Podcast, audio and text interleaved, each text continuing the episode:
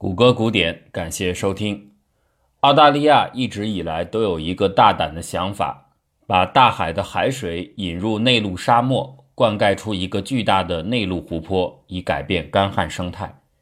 这个念头的起源得从下面这幅澳大利亚地图说起。稍微熟悉澳大利亚的人一看此图就会感到疑惑：地图当中那条横贯澳洲大陆中部的巨型河流是怎么回事？地理上根本不存在这么一个东西啊！这其实是托马斯·约翰·马斯伦在1827年绘制并发表于1830年的《澳大利亚之友》一书中的假想图。在那个时候，澳洲沿海地区的地理精确信息已经被殖民者全部掌握，但是庞大陆地的中央地带仍是一片空白。那时，人们注意到。澳洲大陆东海岸的大分水岭一带有一些河流，像麦格里河和卡斯尔雷河，似乎并不是流向大海，而是反过来流向内陆。这给了他们一个线索：假设澳洲大陆深处的模样。类比来看，在北美洲东海岸，一些河流会因为被纳入到密西西比河系统，舍海向陆。欧洲同样的情况更典型，就是著名的多瑙河。这个横穿欧洲主要大国的主干水道没有奔向大西洋，却向陆地更深处流淌，原因是黑海这个内陆水盆造成了吸引。况且，非洲有尼罗河，南美洲有亚马逊，北美洲有密西西比，那这似乎就预示着一大块陆地上一定得有巨大的延展向内的河流。正如约瑟夫·班克斯在1770年。和库克船长一起沿澳大利亚东海岸航行的时候写的一样，无法想象如欧洲一样大的土地上没有产生浩瀚的河流。基于这些相似的经验，马斯伦就猜测，澳洲大分水岭河流的流向预示着这块大陆未知的腹地将会有巨大的水系或者湖泊。他设想，这条流向了澳洲西北印度洋方向的大河，把整个大洲分成南北两块。南边的叫安格利卡纳，北边的这块才叫做澳大利亚，而中央呢得有一个巨大的三角形湖泊，叫做澳大利亚三角。结果到1897年，探险家弗兰克·汉恩真的在探索到了这个假想水系差不多的位置时，果然发现了一大片湖光。他异常兴奋，等到赶到近前才明白这儿根本没有水，他看见的只是一大片干旱的盐池的反光。故此，他就把这儿叫做失望湖。失望湖在当地的原住民文化里是有本名的。以后按照原住民的意见，法律正是用了他们定下的湖名。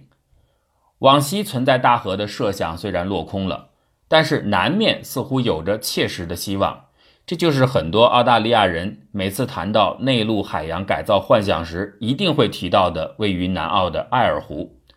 澳大利亚南端的水系的确很丰富，大分水岭一带很多能流动的水道，实际流向达令河，急转向南与莫雷河汇合之后流入南澳大利亚海洋。河口则往往被三角洲和流动的沙丘占据。埃尔湖之所以让人期待，不仅是因为它是澳大利亚最大的湖泊，还因为它自身就是一个间歇性的由季节洪水填充在沙漠地域构成的水系。每到雨季，埃尔湖盆地东北方向的河流主要来自昆士兰的内陆，就通过地形流向湖泊。季风含有的水量决定了这些水流当中能有多少注入到湖里，以及最终的湖水将会变得多深多广。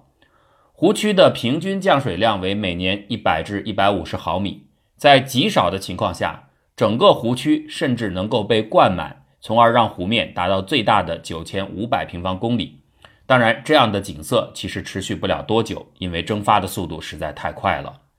埃尔湖非常的咸，即使在湖被洪水充满的时候，不少区域的咸度也只是下降到海水的程度而已。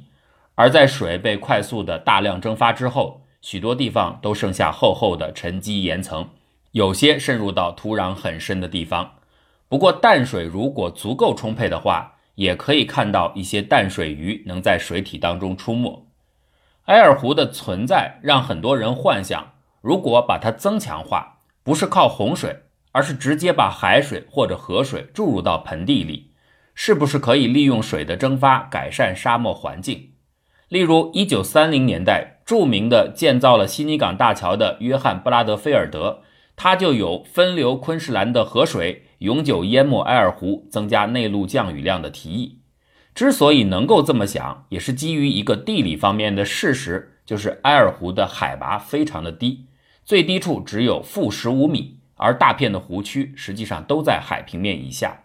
为什么会这样？因为埃尔湖在过去本来就是一片海床。当五十万年到七十万年前之间，澳大利亚最早的原住民赶到此处时，这个地方的大陆中央仍然是草地围绕的浅海的结构，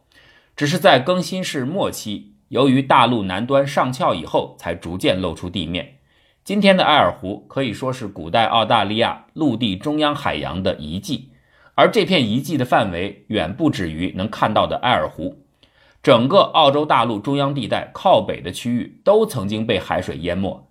著名的大自流盆地就是这个情况最好的证明。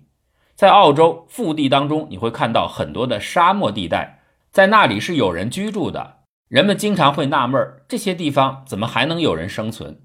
居住者的水源就来自于他们的脚下，在他们的地下绵延一百七十万平方公里的巨大区域，分布着一个广袤的地下水系，这就是世界上最大的大自流盆地。故此，有一种说法因此得来：澳洲有一片看不见的海，新西兰有一片看不见的陆。由于澳洲内陆的低海拔，理论上海水灌入内陆，在重力方面是很容易发挥作用的。一九五零年代。人们当时对核武器的巨大威力产生了很多不切实际的设想，在澳洲就有人建议用一系列的地下核爆开辟出一条通路，让海水灌满中央的副海拔区。后来又有人说核爆看来不行，可以用水泵来抽水注入到内陆，行不行？但是通过简单的计算就能知道，抽水根本无法跟得上蒸发的速度。就算你真的把海水弄进来。几十年以后，这儿只能堆满蒸发结晶以后剩下的盐。又有人说，那可不可以把海水淡化以后再倒进来，用淡水来溶解盆地里边积攒多年的盐，再把变咸的水给排出去，构成这样一种循环，就可以形成巨大的淡水湖。且不说这种方法的成本是否可行，如此这般把土地深处的盐分全部释放出来以后。对南澳的渔业和生态构成的都是致命的打击。大约一百多年了，澳大利亚人不断提出各种各样的计划，想开发澳大利亚中部。有一次，北领地甚至被划分为中澳大利亚和北澳大利亚来促进发展。但是，水并不是这个问题的关键，致命之处在于中央的土壤在长期风化作用下非常的贫瘠，这种开发完全是不经济的。世界上不仅是澳大利亚想到了要用海洋填满沙漠，拥有最大撒哈拉沙漠的非洲同样有过这样的设想，这就是著名的卡塔拉洼地工程。与澳大利亚中央低海拔盆地类似，在埃及的西北方向同样有一大片地势低于海平面的沙漠开阔区，叫做卡塔拉洼地。一九一七年，一个英国的陆军军官带领一支轻型汽车的巡逻队进入到这个地区。用约翰波尔的气压计首次测量了洼地的海拔，发现这里实际上低于海平面大约六十米。后来，其他的人员陆续确认了这个高度的正确性，并且发现在这里海平面以下的区域分布十分之广，和安大略湖区差不多大，故此就将这里称作卡塔拉。阿拉伯语的意思是滴水的意思。由于这个洼地紧邻着地中海。波尔等人就提出了用海水灌进卡塔拉发电的想法。这个点子和澳大利亚的有几点不同。首先，这里引水的距离看起来短得多，卡塔拉洼地就挨着地中海，近处只有五六十公里之远。再者，这个想法从一开始就知道蒸发会非常的强烈，所以它的主要关注并不在于能够在沙漠中长期的留下多少水。能留下的水面当然也很有用，也很好。它反过来是要利用蒸发作用进行发电。当水通过水渠注入洼地以后，旺盛的日照会迅速的把终端的水带走，而使得末端相对于取水的地中海始终维持在低水位。这样一来，水就会持续不断的流动，蕴藏的能量就可以用来生产电力。这个计划的难点仍然在于水渠开掘的工程量巨大。同样的，在五六十年代，核武器和平利用的狂想期，也有人建议用小规模的核爆来开掘管线，但是对海岸线和红海裂谷构造破坏的担忧，让这些念头全部搁浅。直到今天，虽然还是不断的有人对埃及政府抛出这个计划。看起来他暂时没有具体实施的打算。然而，这个想法跟著名的地中海围海造陆计划亚特兰托帕比起来，已经算是理性的多了。一九二零年，德国建筑师赫尔曼·瑟格尔提出要把地中海这个地形的葫芦嘴儿，就是直布罗陀海峡那儿，用一道巨大的海洋大坝给堵起来，这样就可以人为的降低地中海的海平面高度。这么做可以带来几个巨大的好处。首先，地中海的几个关键位置上，比如达达尼尔海峡、西西里岛、突尼斯，多建上几道大坝，可以分级的利用水位差提取巨大的能量。